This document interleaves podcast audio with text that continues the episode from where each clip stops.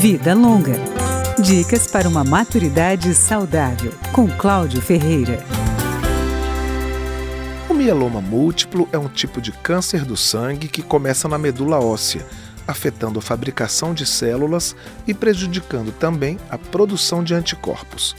O oncohematologista Breno Guzmão, integrante do Comitê Médico da Associação Brasileira de Linfoma e Leucemia, explica o desenvolvimento da doença os anticorpos não exercem sua função bem e você está mais susceptível a infecções, mas também como há uma hiperprodução desse anticorpo, ele pode se depositar nos rins provocando insuficiência renal e também dentro do próprio osso, dentro da medula óssea, quando está se multiplicando, ele promove reações em que começa a destruição óssea. Fatores como a exposição da pessoa a agrotóxicos, benzeno e outras substâncias químicas podem colaborar para a ocorrência do mieloma múltiplo. O envelhecimento é outro facilitador, já que o sistema imunológico enfraquece e há mais possibilidades de mutações de células. O médico Breno Guzmão enumera os sintomas do mieloma múltiplo. Em 90% dos casos, aparece a dor óssea, principalmente na coluna, nas costelas e em ossos longos.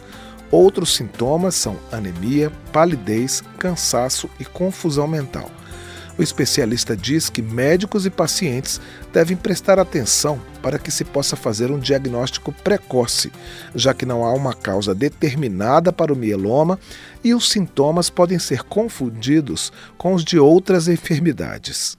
Ao ser uma doença pouco frequente comparado às doenças como hipertensão, diabetes, se o colega médico não estiver atento ou se o paciente vê que está fugindo da normalidade, a situação clínica de cansaço, palidez, dor óssea e não for investigar, então realmente pode ser um atraso no diagnóstico. Não há prevenção contra o mieloma múltiplo, mas hábitos de vida como uma boa alimentação e a eliminação do fumo e do álcool ajudam no tratamento dos cânceres em geral. Não há cura, mas os tratamentos incluem o uso de corticoides e quimioterapia. Eles têm dado cada vez mais qualidade de vida aos pacientes. Vida Longa, com Cláudio Ferreira.